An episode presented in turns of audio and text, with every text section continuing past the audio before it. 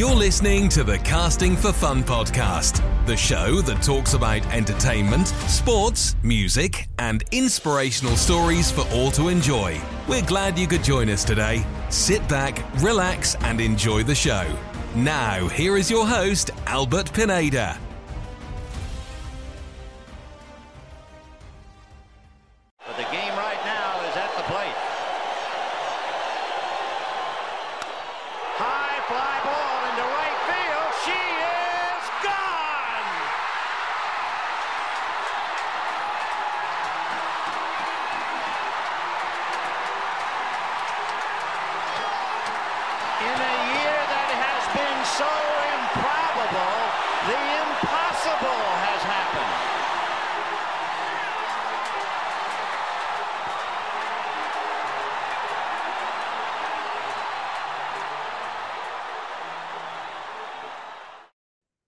Welcome, everybody, to the Casting for Fun podcast. I am your host, Albert Pineda, and this week's episode is for Wednesday, October 11th, 2023.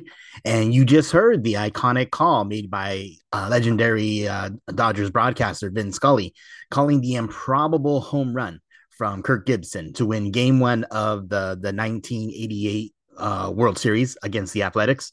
And as we all know, the Dodgers would go on to win that series and win the World Series in 1988. And it, we're celebrating now the 35th anniversary of that particular play and that particular season on October 15th. So this coming Sunday. So I thought it was perfect time to uh, commemorate and celebrate that momentous occasion uh, by honoring it here on the Casting for Fun podcast. So to join me this week, I'm having two very awesome, great guests, great friends of mine uh, Jeff Haskins and Tadd Turner to talk about that historic season, that historic play, the historic call by Vin Scully, everything related to the Dodgers uh, during that particular year in 1988 to celebrate its 35th anniversary. And we have a lot of fun talking about it. It's always great to catch up with old friends, and then especially great to get to talk about the, the Dodgers, why we love the team so much, how come the city of Los Angeles loves the team so much. Uh, very important to focus on right now, particularly when the team is not doing so well in uh, in the postseason. So later tonight will be game three of the uh, division series against uh, the Diamondbacks, hoping that they can pull off a miracle. Uh, it's likely that they they may not get past uh, uh, Arizona, but regardless of what happens, Dodgers organization is well loved by the city of Los Angeles. Lots of rich history to discuss and a bright future ahead of them, even if uh, there's no uh, World Series championship this season. Uh, so, anyways, again, I hope you enjoyed this conversation with Jeff and Tadd. Again, it's always great for me to, to catch up with old friends and to talk Dodger baseball, and that we get to celebrate this momentous occasion, which, again, as Los Angeles sports fans, we would consider it maybe perhaps the greatest moment in the history of professional sports. So, so here we go. This is my conversation about the 1988 World Series champions, Los Angeles Dodgers, celebrating their 35th anniversary with Jeff Haskins and Tadd Turner.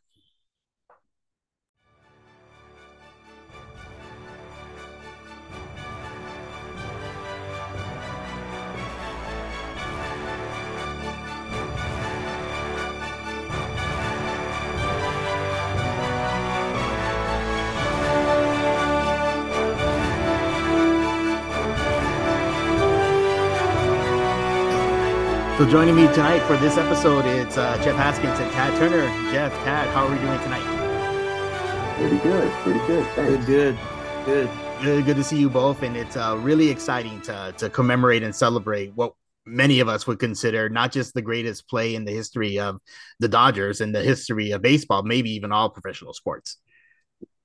Well, it was certainly one of the demonstrations of man's desire to overcome his situation and, and do better, be better than himself. Because, well, I get I, I I've got some pretty interesting insights into Kirk Gibson himself that I'll that I'll share a little bit later. But um, that whole team, you know, the Dodgers were like the fourth best team uh, statistically that year. They they weren't expected to come come anywhere near the Oakland Athletics. They the Oakland A's, they were a force. They had the the Bash brothers that year. You know, Mark McGwire and Jose Canseco, and these guys were not to be messed with. And they uh, they got schooled. I mean, they were definitely overachievers. I mean, that was the funny thing about them was they on paper were nowhere near as good. Yeah. It was yeah. very interesting to. Oh, sorry, Jeff. Sorry to cut you off. Uh, it was interesting as I was preparing and studying for the to learn more about this particular year for the Dodgers because again, I was really young. I was only eight years old when this whole thing mm-hmm. happened. But I mean, to, I watched a documentary on YouTube, uh, an old MLB like a VHS cassette called uh, "Through the Eyes of a Winner," narrated by Vin Scully. It's a really really cool documentary. Uh, it's interesting to learn that the previous seasons before that, the Dodgers were were pretty crummy, not very good at all that uh, the last in hitting, uh, highest in errors in, in the league. Uh, so it, like you mentioned, Jeff, it was interesting that they made changes, and, and throughout the whole season, there was lots of adversity that they had to deal with in order to get to the World Series, which was pretty interesting to learn about. Yeah, I would I would say that it, that's a lot to do with uh, Tommy Lasorda. That that was that was some of his best years right there. Mm-hmm. Um, in in uh, well, you look at what happened yesterday. I, I want to talk about a little bit about what happened yesterday. Uh-huh. It kind of broke my heart watching a, a, a hero, someone who maybe that was just one too many games. I don't know. That that was that. You guys see what I'm talking? Did you see the game? Mm-hmm. Yeah. Yeah. Oh, yeah. It was. It was I, depressing. I watched, yeah, I watched the whole thing, and he knows one thing about the Dodgers. If you if you were to ask me what part of the body the Dodgers were, they're they're the heart of baseball. And by the heart, I mean when their champion was down, I mean only completing a third of one inning uh, before getting pulled. Um, that was it. I knew that was going to be it because the Dodgers go the way of uh, their leader. You know what I mean? It's um, I knew that that was going to be a real tough one for them to overcome right off the bat just be, not not because the score was so lopsided. Not that that's not the point. The point is is that they're the it's like sinking the flagship in a in, in an ocean battle. That's that's the end of it. Everyone else just pack up and go home, and we'll try again on Tuesday or Monday or whatever. And to and to have a team like the Diamondbacks, like last year, have the the flipping Padres. Holy crap! I mean, they.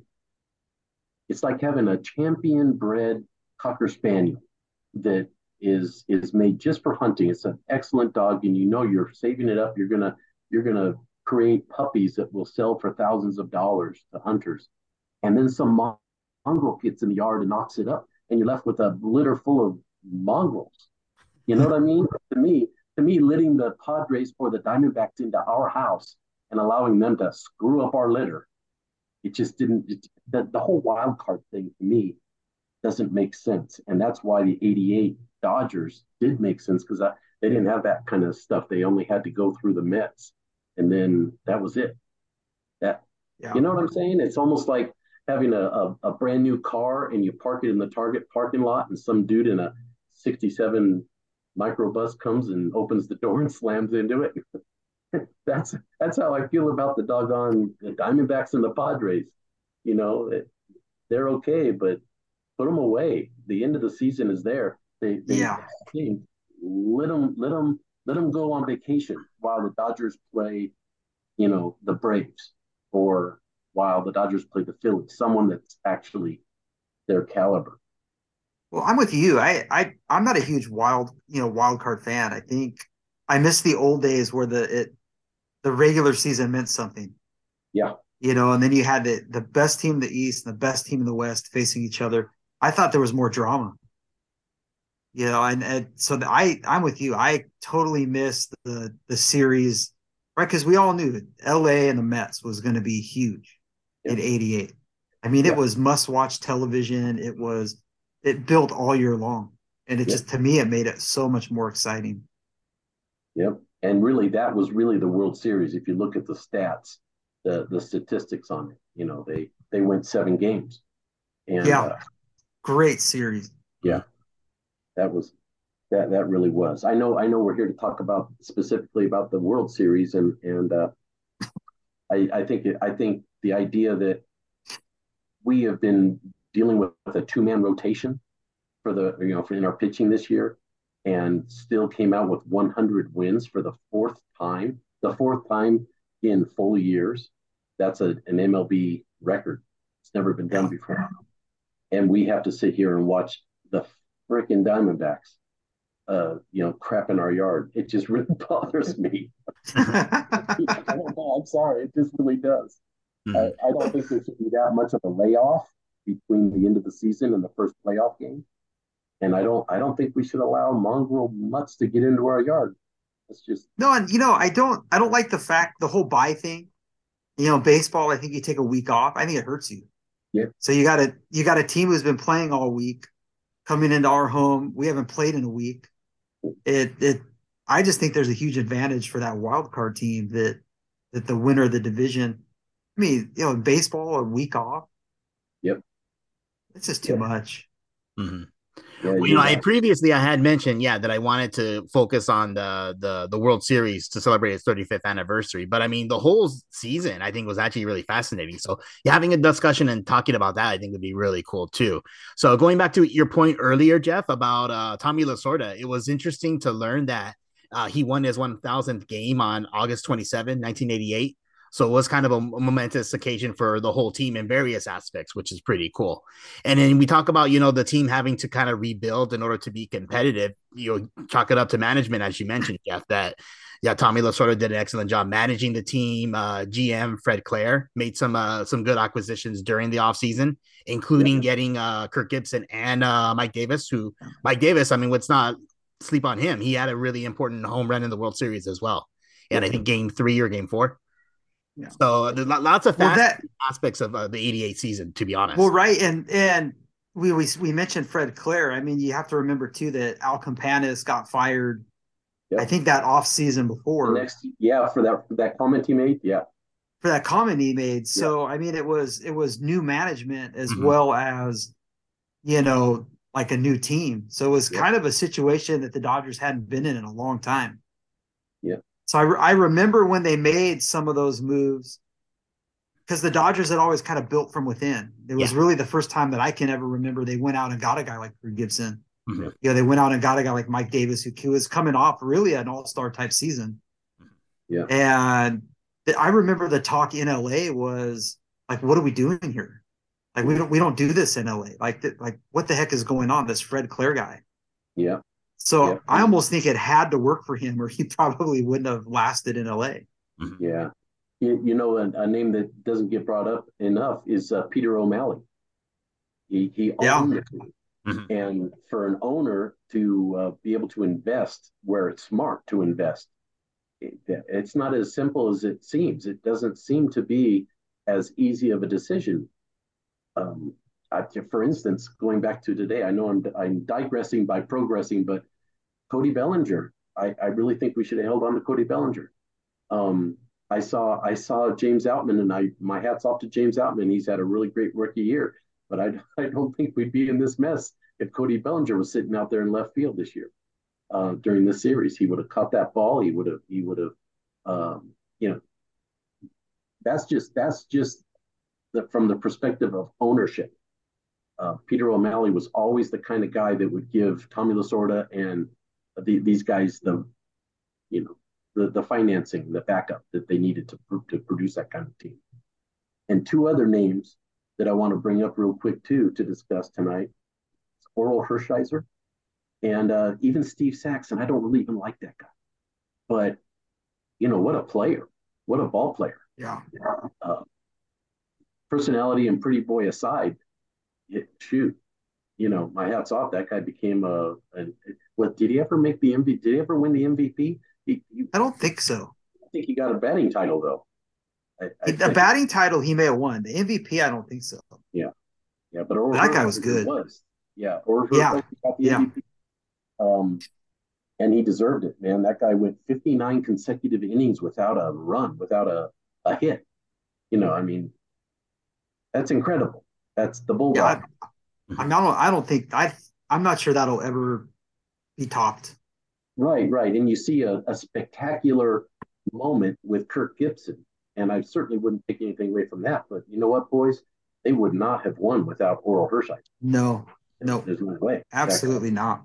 That guy performed magic, and he would he pitched complete inning, complete games, uh, which is unheard of these days. And and came out of the bullpen. Yeah, yeah, exactly. Yeah. I think he I think he started two games during the the World Series and completed those two games, and he came out of the bullpen. Yeah. And you know, the Bulldog, that's that's that's a day in and day out thing. You know, Kirk Gibson definitely ignited that that match and got it burning, but in the first game. Uh, but uh, but the Bulldog and those and those everyone else did an incredible job. And that it, you know you can't just win with one guy. You got to win with a team. It's a team effort. Yeah, um, I remember Tim Tim Belcher was a rookie that year, and he had a great postseason. Yeah. Uh, I mean, a, just a great postseason. So, was Mickey Hatcher on that team? Yeah, Mickey Hatcher was on that team. Yep. yep. Yeah, I was just looking at my at my notes. I know he was on that team, and he was. I, I saw him at uh, at the LA County Fair a couple years ago, standing in a booth with a couple of other guys, the 1988 um, world champions. Oh, awesome! Just, just standing around, and and uh, I remember, I remember him. He he was he was a big part of that because he was so uh, consistent and resilient. Um, as many members of Mike Scioscia, uh, Steve Yeager, uh, one of the toughest men in sports. You know, it, it, this was a this was a stack. What I mean, and you know, Scioscia, we, I mean, to leave the World Series and go back to that Mets series. Remember, he had that big home run. I think it was in Game Seven, mm. and he was not a home run hitter. Right. And I think he only hit like he hit around what 260, 265 that year. Yeah. yeah. But man, the guy was clutch. In in big situations, he seemed to just come up big all the time. Yeah. I was I was looking through the stats, and I think there were uh, five players on the team that were over 280 uh, batting average. I think it was five or six players. You know, that's that's a good solid team. That's yeah. not Freddie Freeman elite or Mookie Betts elite at this moment, but that is really good, solid. You know, those are the the real workhorses. Yeah, Franklin Stubbs had a good year that year. Yep. Uh, yeah. But Alfredo Griffin, he had a good season. John John Shelby, yeah. I, I remember him that year. He he was just electric that season. Yeah, there was a lot. There was a lot. Uh, a lot. A lot about that team that that created that sensation. But I, I, you know, I don't think it could have been held together any better or by anyone else other than Tommy Lasorda. Mm-hmm. Um, yeah. Who knows the story about what happened that day with with Kirk Gibson? Who knows the details of it? Uh, I don't. So if you could fill us in, Jeff, that'd be really cool. Well, it's not like I was there. You know what it was, Dad? What happened? Wait, is it the one the one where he was on the down in the on the training table getting worked on? Yeah. Yeah, and he uh he just went, you know, got dressed, went and got a bat, went down to the um at the end of the tunnel. There's a a tee with the net, and it's it's funny you mentioned this, uh, Jeff, because you could take a tour down at the stadium, and it's one of the things they talk about and uh, he was uh, he was just hitting off a tee, could barely hit off a tee, and he called Mitch Poole, I think was his name. Uh, I think at the time was a, one of the Bat Boys, and mm-hmm. he told him to go tell Tommy he was ready if he needed him. Yeah, I think Tommy thought he was crazy. Tommy did think he was crazy. In fact, yeah. he didn't even want him in there. He didn't. He still yeah. didn't want him. And then mm-hmm. Kirk went ahead and just helped himself into the bullpen, or uh, the bullpen, the dugout. Uh, and people, you know, players didn't just come and go in and out of the dugout back then. That was yeah. that was something that you get you get called in, you're you're in. But he just came in, and Tommy saw him, and and Tommy was smart enough to realize, okay, I think he felt something. Yeah. When I I remember because I remember this watching on TV, and when he entered into the dugout because he hadn't been there all game long, they the cameras went to him in the dugout yeah. And there was there was a buzz. You could feel it even at home watching on TV. There yeah. was something different there. Yeah. Because you I mean, I remember Vin Scully saying he can't he's got one leg, he can barely walk. Yeah. But you just I mean, you almost felt like I mean he like he was the MVP of that team. You you gotta put him out there. Yeah. He had a, I mean, a and everybody wanted it. Yeah. Two bad knees and a bad hamstring. And he was he was supposed to be done for the season and he came out and Vin Scully. I, I was listening to it on the A on an AM radio, and I heard I heard Vin Scully say say, well, this is. Uh, it was almost like, well, this is the last ditch effort. Um, and he, I wouldn't say that he questioned Tommy because I don't think anyone did that, but he definitely was saying, "Well, okay, this this is a do or die situation or something." I can't remember exactly what he said. I do remember exactly what he said after he hit the home run. That in the season of the impossible or improbable, the impossible just impossible, yeah, happened. Yeah, and uh, the way that guy went around the bases limping, um, and just just pumping his arm, that, that was incredible. That that was that was a, a, a phenomenal thing. But a little bit about Kirk Gibson, you know, he was a linebacker. He played football, and he knew a little bit about strategy and intimidation. Earlier in the season, he took he he uh, he scored. Let me think. I think he hit a double, and there was a bobble in the in the um, in the outfield, and he saw the opportunity. He was not a lickety split fast runner, but he noticed that the catcher got pulled and the pitcher was covering home base. So from second base, this linebacker comes rounding third, didn't pay any attention to the third base coach, and he's coming and he's eyeing the pitcher like, "You gonna stand in my way? You that dumb?" And the pitcher did what he a pitcher should have done. He got his butt out of the way, and uh, didn't matter where the the throw went. He knew the art of of one one step ahead. What's going to happen if I come up to bat? Everyone's going to feel that pressure in the in the 88 world in the first game. Mid-season, he knew that his intimidating style was going to remove that that that pitcher was going to run for cover because back then we had collisions. We, oh we yeah, had, we had brain injury collisions back then. I don't know if you've heard Steve Yeager talk lately, but um, but um, watching him watching him round that corner and charge because I watched that very game and charge, it looked to me like he was going to take the sod up with him, the way he was running. And that pitcher, yeah, that pitcher took, you know, he didn't even have to get a fourth of the way to home base before that pitcher uh, basically looked at his dugout and backed backed off, dust the plate off. Well, he, you know, he had a he had a play earlier in the season where there was a pass ball and he was on second base. He scored from second base. Yeah. It's the only time I've ever seen that happen. Yep. And it was the same kind of thing. I mean, he just put his head down and nobody wanted to get in his way. Yeah. Because he was going to run him over. Yeah. Yeah. And what are you going to do with it? That's the that's the idea. That's the mind game. Can't can't do that now. I mean, you know, yeah. you just get removed from the game. But um, you can't. Yeah. It, that kind of that kind of gamesmanship is what I was saying. He was good at that. He saw yeah. he saw an opportunity, and uh, well, it's a run. A run is a run, right? How yeah. many games are, are won in one run? Um, a lot.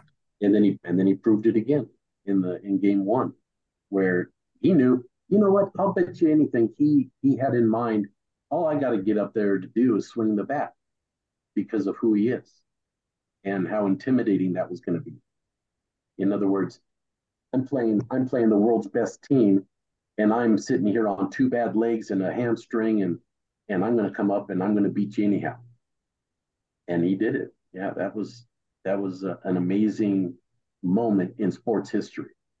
Um, but if you understand who Kirk Gibson was, and and how he played the game, even if it was football or baseball, that's that's that's exactly what made the Dodgers um, great that year. I think efforts from yeah, Orel.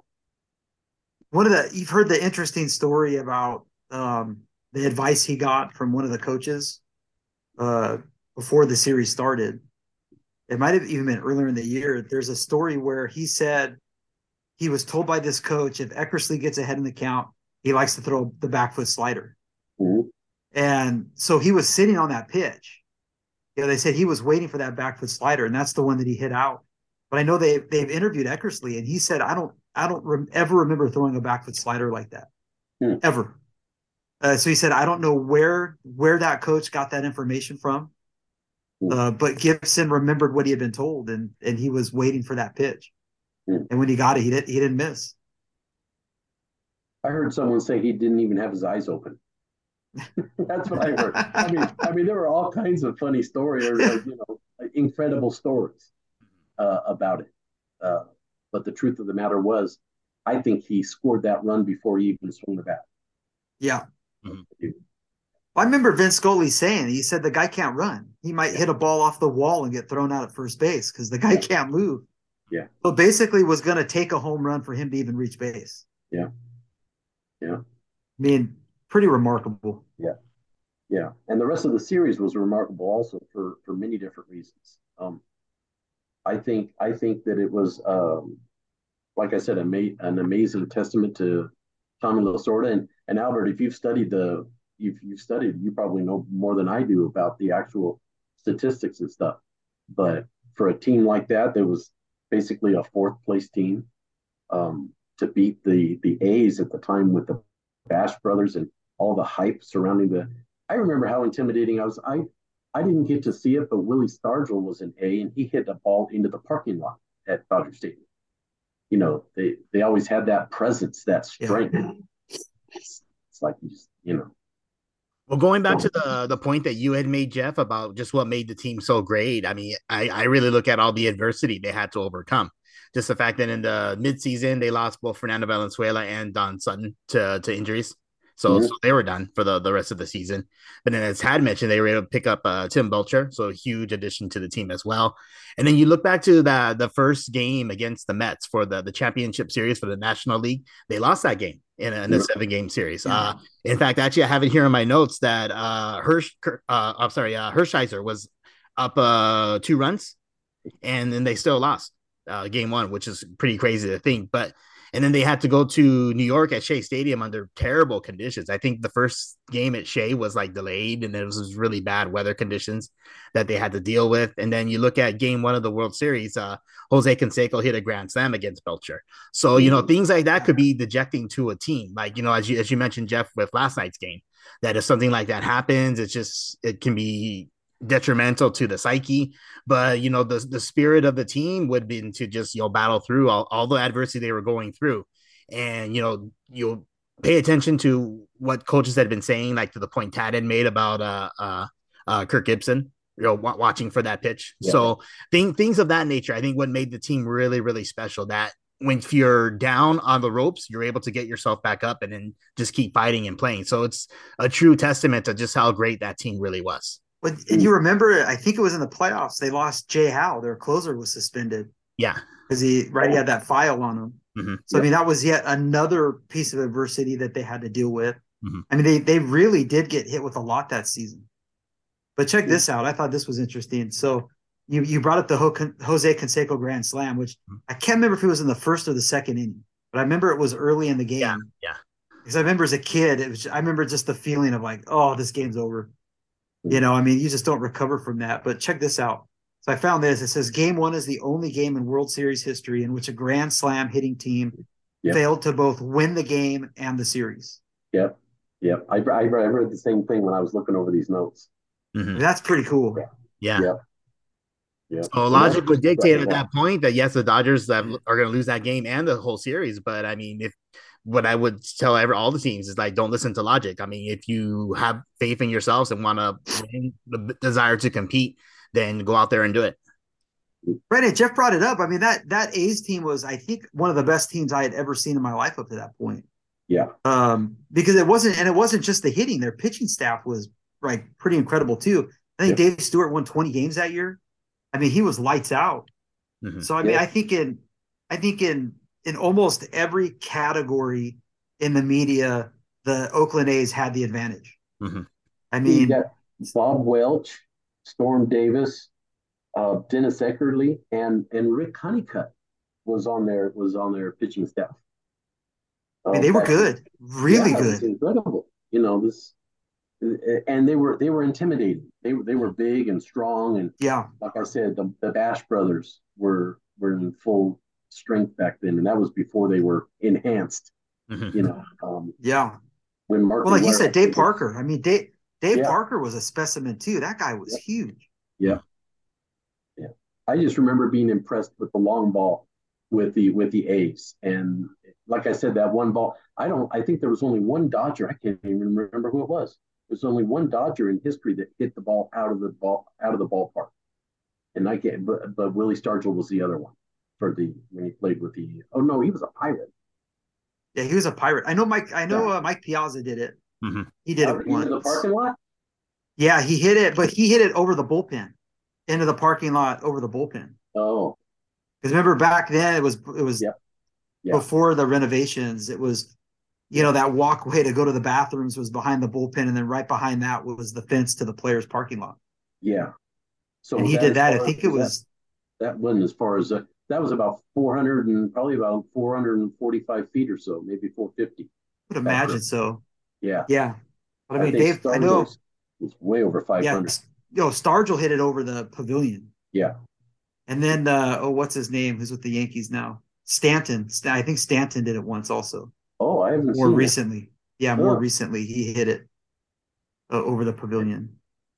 Yeah, that guy's a beast. I mean, it's like a professional big, wrestler or man. Something. Yeah. Yeah, he's big. Oh, very cool. I wanted to go back to to Hirsch, uh, uh Hershiser, because again, I think it's uh, as you mentioned, Jeff. I mean, he's kind of maybe the unsung hero because just of how spectacular that play was for uh for Gibson. Uh, but as you mentioned, yeah, without Hershiser, they're not winning the World Series that year. Uh, and going back to to Tadd's uh, point about the the record, it was actually really cool. So I was just do researching some stuff on MLB.com to look at it. So as it's so to, to win the record, Kershaw had to be Don Drysdale who Mhm. set the record for the Dodgers 20 years prior to that at uh, 58 innings. Uh, Yeah. Before that, so against a couple players that I didn't even know about or really just vaguely familiar. I mean, old timer. So like uh, Bob Gibson for the Cardinals at 47 innings. Uh, he was number three on the list. The most recent one was Zach Greinke, uh, who did it for the Dodgers at 45 and two third innings in 2015. So to Tadd's point of like a player being able to do it, I don't know if anyone's really going to do that. If 45 is the closest anyone's gotten in recent years, but but Yeah. it is interesting to to look at that stat and just how amazing and phenomenal uh Hershiser was winning the Cy Young that year, World Series MVP winner that year as well. So Yeah. uh, a- a team effort for sure, but I mean Hershiser was just an amazing, wonderful player.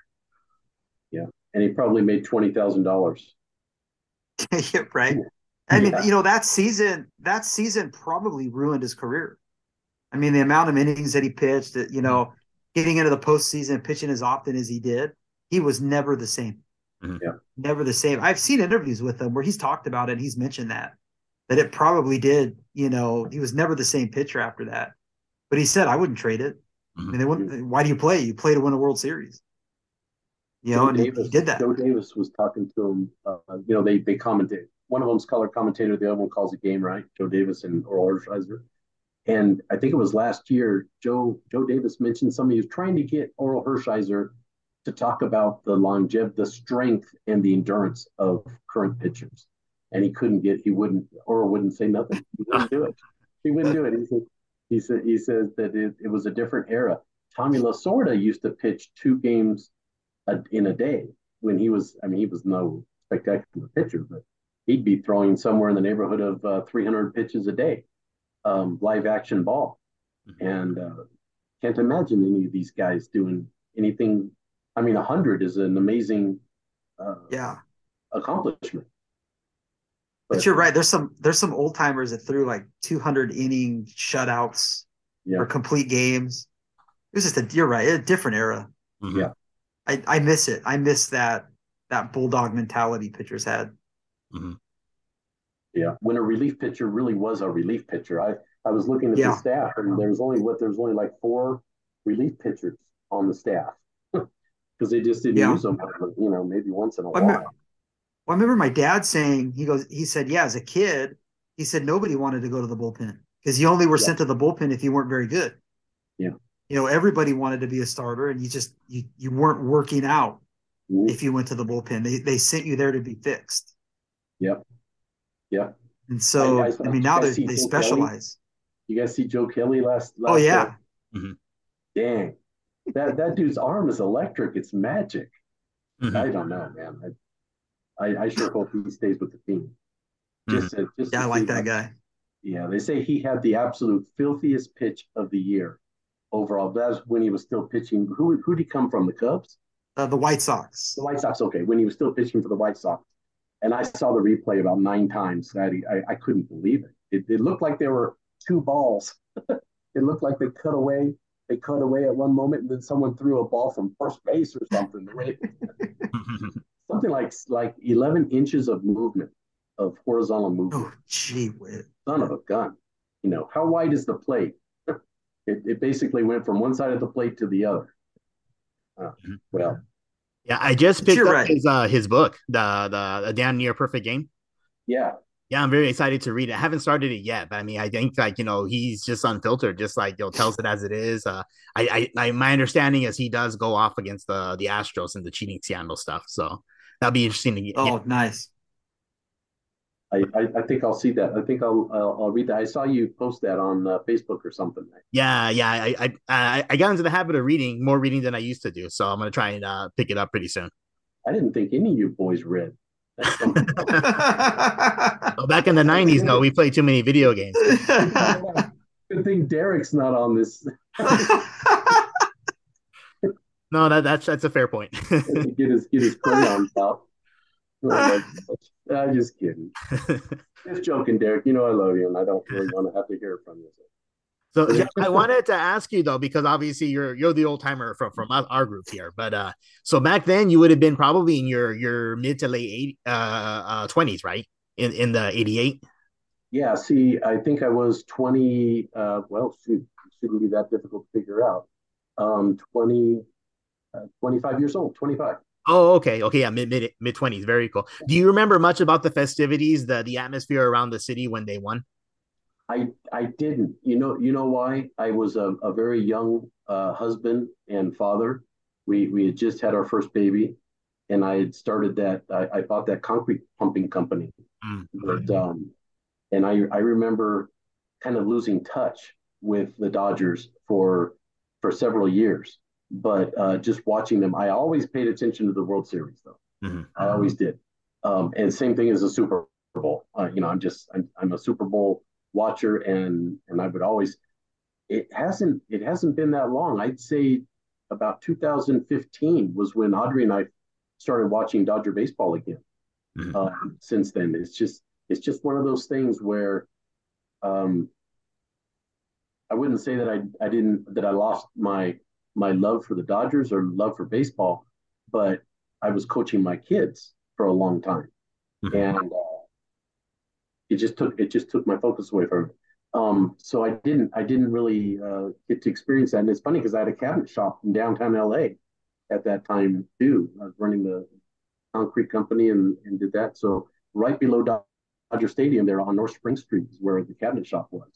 Uh, you would think I would have known or, or experienced it. Um, I, I listened to the games uh, regularly on, on AM radio with uh, with the call with Vin Scully, but I don't remember. What do what do you know about it? Well, not, not not so much. That's why I wanted to ask your opinion because again, Tadd and I would have been really young when it happened. I mean, Tadd would have just been about eleven, right? Yeah, I was in the we were in the like just leaving the fifth grade. Oh, Okay, yeah. So I mean, I, I wanted to get your perspective if you could remember because it was unfortunate that because of COVID, I mean, COVID kind of ran a rain on rained on the Dodgers parade for 2020.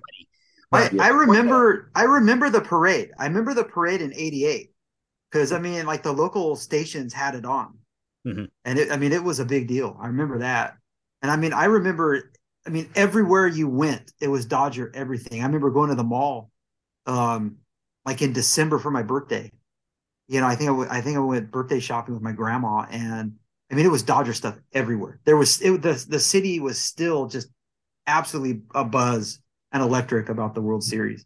Remember, you couldn't turn on the radio without. I mean, I remember the big song back then was that uh, Tiffany song, uh, Locomo- Locomotion. Uh, and they, they had someone had changed the words to Dodger Motion, Oh, and so like you turn it on the radio, it was all it was almost every time you turn on the radio, there was like, oh, we're gonna play the Dodger Motion again. It was such a big deal. Oh. Um, I think I think a bigger deal than it was when the Lakers won, because if you remember, the Lakers won in '88 also. Mhm. You know that was the second of their back to back, and I, I just remember it. I mean, LA's a Dodger town. As much Yeah. as we love the Lakers and you know we love the USC Trojans and all these other teams, Mhm. I mean we're a Dodger town, and it became very evident when they won the World Series in '88. I mean, the city shut down for the parade. Mhm. I mean, it was it was really cool.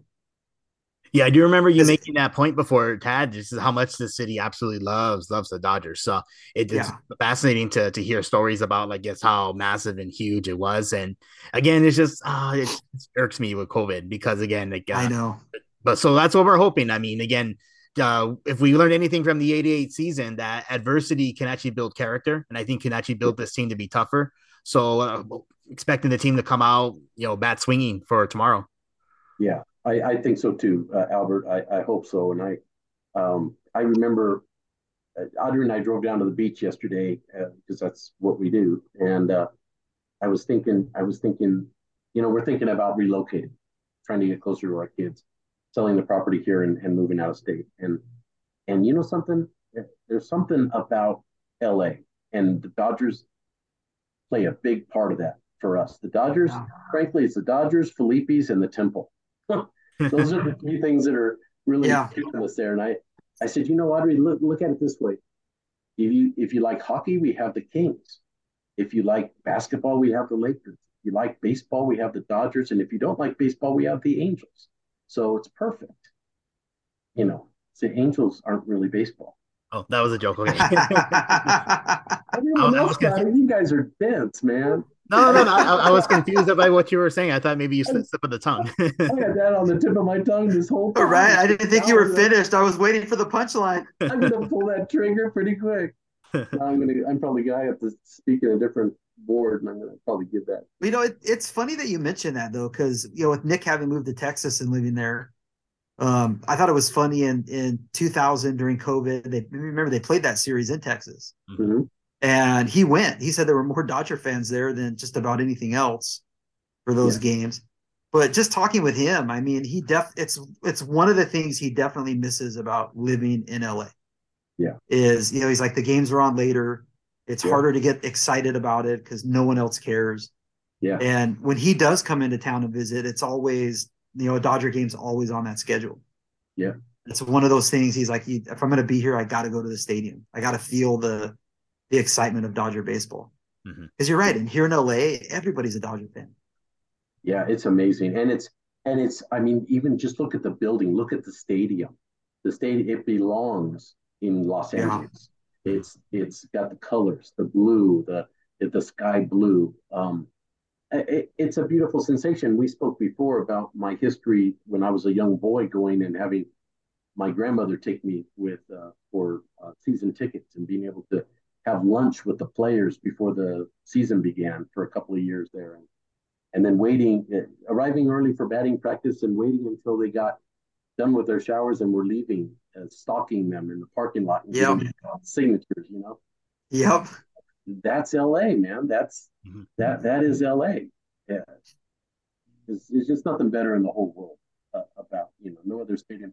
And to your point too, Ted, the Dodger fans, the Dodger team travels better than any other team in in in Major League Baseball. Everywhere we watch, any any camera angle, any camera angle you see, there's going to be a Dodger fan in it. Anywhere you go, mm-hmm. uh, maybe the yep. Yankees, maybe the Yankees might have that same kind of affiliation, but I don't think there's anybody else. You know, the Phillies maybe come close somewhere in there Red Sox, regrettably so, yeah. But, well, but honestly, it's a it's the Dodgers. Well, and I think I think Dodger fans are generally real fans. I mean, you, I think you find a lot of Yankee fans. Oh, sure, Yankee fans show up when they're good and they're winning. Mm-hmm. You know, but when the Dodgers are bad, I remember that you know Albert mentioned previous to '88 uh, and even into the '90s when the teams weren't as good, we still set attendance records. Mm-hmm. Yeah, I mean we we support the Dodgers regardless of how good they are. And I don't think, you know, even the histo- other historic teams in the league don't necessarily get that same type of feeling. And I think it's right. Tommy Lasorda used to say, I bleed Dodger blue. I think if you grew up in LA, I mean, how do you get away from the legacy of, right? Our, I mean, our parents talked about Sandy Koufax and Don Drysdale, and, you know, they were here when the team first came to LA. And then you know, to go from there into the 70s when Tommy took over, you know, and they went to the World Series, you know, three times in the late 70s, finally won it in 81, you know, again in 88. I think that it it's really built a legacy that's generational. Yeah. For families here in LA. You know, I'm a fan because my dad's a fan, and I know Albert's a fan because his dad was a fan. Mm-hmm. Uh, it, and to me, that that's what makes it different about being in LA. It's it's a family thing here in LA. Yeah. And I mean, even to the point where I remember going to games, you know, sitting out in the pavilion with some, you know, some cholos where you're yeah. at times kind of like, yeah, dang man, I'm like the only white guy sitting out here. These guys look pretty tough, but you know, if you got the blue color on, I mean, yeah. they're high fiving you. They got your back. I mean, you're family when you're a Dodger fan. Yeah, it's different than anything I've ever seen with other and, teams. And one kind word will will get you a uh, a, a, the best barbecue or carne asada that you've ever had in your life. Yeah, yeah. Just pass by the trunk, man. They've got it full. That's, yeah, it's really it's cool though. I mean, it's yeah. so cool. That is true. Yeah, you know the uh, okay, you guys. What was the greatest play, the greatest single play in baseball history, and where did it happen and when? I mean, comes up every year.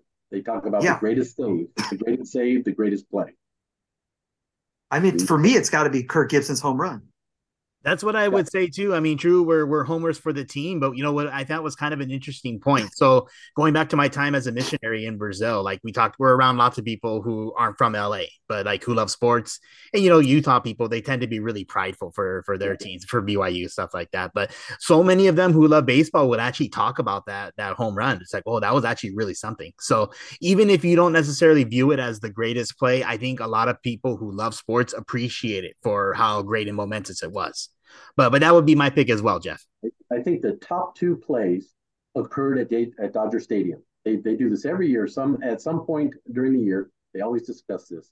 The Kirk Gibson home run and Rick Monday pulling oh, yeah. the American flag out of that out of that hairy hippie's hand who was trying to ignite a polyester flag with a stupid lighter. he ripped it out of that dude's hand on July 4th, 1976 and handed it off. And then Tommy Lasorda ran after the guy. ended up beating the crap out of him and throwing him out of the stadium. But that was that was the best play, and I just bring it up because it occurred at Dodger Stadium. The the two top plays in the history of baseball both occurred at Dodger Stadium.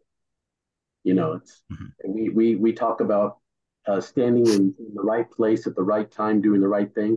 You can't beat it. You just can't beat. Being a Dodger fan. Mm-hmm. Well, I remember it, uh, you know, Tommy Lasorda beat beat the crap out of the Phillie Phanatic one time. At, uh, yeah, I remember that too. Tommy. You don't want to mess with Tommy. that was a real thing. That, but... that was a real thing. That wasn't theatrics. Yeah. He, he he probably would have went to jail. but you know, I I hear people say things like, "Oh, I just don't like baseball." You know, it's boring. I don't. For me, I just don't understand it. Growing up as a Dodger fan. Mm-hmm. I mean, you know, you look at just those two situations alone. Yeah. The there there's something romantic to me about Dodger baseball. Mm. It's more than just a game. You know, yeah. there's and when you throw into the, the mix that Vin Scully, yeah, you know, listening to him as a kid growing up and the, the pictures that he would paint when I'd be listening to games, falling asleep at night because I had school in the morning. There was a romance to it. It was yeah. more than just a game. There was something greater about it. And so it's one of those things that I just don't quite understand when people say that. Oh, it's I don't I don't understand baseball. I mean, what's not to understand? It's it's like watching a great play or a great musical. Mm-hmm. Yeah. You know, it's so different than any other sport. I just love it. Yep, I agree. I, I think I think all Dodger fans do. Mm-hmm. Yeah. Yeah. And maybe maybe we owe that to Vin Scully. I don't know. I don't know if we owe it to Vin Scully or Vin Scully owes his life to baseball. You know, I mean, he would what what would he have done? Um, he was a talented broadcaster, but uh, you you know, I got cussed out by him. I got I got no. Uh, yeah, I was I was I was pumping concrete um, at a property uh, happened to be next door to his in Benedict Canyon, and uh, we I fired. You know, we get there about twenty minutes early so the first concrete truck gets there at seven o'clock in the morning. So I'm there at six thirty, and the first thing I do is I start up the engine of the pump to get it warmed up. It's a diesel, and I wanted to get it warmed up. And I'm pulling out my hose and stuff, and and I see this this this uh, red haired guy sitting in a bath in a bathrobe with a real angry look on his face, and he's marching out of his house. and he starts yelling at me from about 20, 30 feet away. And I recognize him and I and I couldn't even talk, and he's just yelling. He's calling me all kinds of names. You, SOBs come out here every TD day, and you start up that gosh darn blah blah blah blah blah pump and blah blah blah blah blah blah. blah. You know, because the, the the guy next door to him was doing a lot of concrete work, and I this is the first time I had been there, but he was really angry. He said, "It's seven effing a.m." She said, turn that TD thing off until 7 a.m. How hard is it for you to oh, I'm saying, oh, Scully, you're Vin Scully. I'm Got the FM. Don't shut up, you pump, you idiot. oh. if only cell phones existed back then. Oh my gosh, I couldn't believe it. I was, uh, yeah, I was actually oh, that's, out by Vin Scully. That is cool. Still love him. you know, he's the oh, right. Yeah, I wish. Right, I that is that cool. On, I wish I could have had that written out on something to have him sign it. you know, it's so funny to, to hear that story because you think of Vince Scully as being so well mannered and polite and etiquette, yeah. uh, eloquent when uh, the way he speaks. It's like, oh wow, he actually cussed out our old young men's leader. Oh, probably yeah. deserved it too. So yeah, yeah, yeah. No, I guess I did. I mean, that that's a, a very nice neighborhood, and it was noisy. and I was, and it's funny because if if if I had been the first pumper there, I, I probably wouldn't have had that reaction. But uh, apparently, this had been going on for a while. he was not happy. He was not a happy dude mm-hmm. that morning. But um, yeah, that's my claim to fame. I got cussed out by Vince Scully. oh, very nice. Love it. Well, that was all the talking points I had for for tonight. Did you guys have anything else you wanted to bring up about uh, the '88 season or the Dodgers in general? You, you know, I would just I would just add one one quick addendum. It's not the topic that we're discussing today, but the '81 Dodgers were pretty amazing also, and that was that was really one of the. Now I was present for that homecoming at the stadium um, when they came home on that because that that was my senior year of high school, and it was that that was pretty pretty doggone amazing too.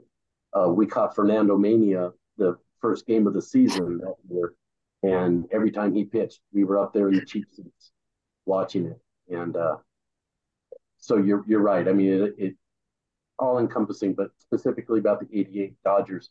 That's that that that there were several lessons there in uh, to be to be had as far as coaching and heart, playing with heart, and using your head.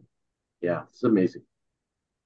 I'm with you, Jeff. I, I mean, I was young in '81, but that I mean, I, I loved baseball from according to my parents from the time I was 18 months old. It was really because of that team. Mm-hmm. I mean, it took them a few years to win the World Series, but I mean, Steve Yeager was my favorite player growing up. I yep. absolutely loved Steve Yeager. Yep. I mean, I hated Mike Scioscia for years because he took Steve Yeager's job, and as a kid, yeah, you know, that was hard. Yeah, to see that transition. But I, I mean that that 81 team was a ton of fun. Yeah, yeah, it was an amazing team. That's true. Uh, yeah, I didn't. I didn't like uh, Austin Barnes for the same reason because I liked AJ Ellis so much. Right. But uh, but my right. wife still feels that way because that was her favorite player. She still yeah. brings it up. Yeah. Oh well. Well, she'll, yeah. she'll. I mean, she brought it up yesterday. She said, "I bet oh. you if AJ was behind the plate, he wouldn't yeah. have had that. Kershaw wouldn't have had that kind of game."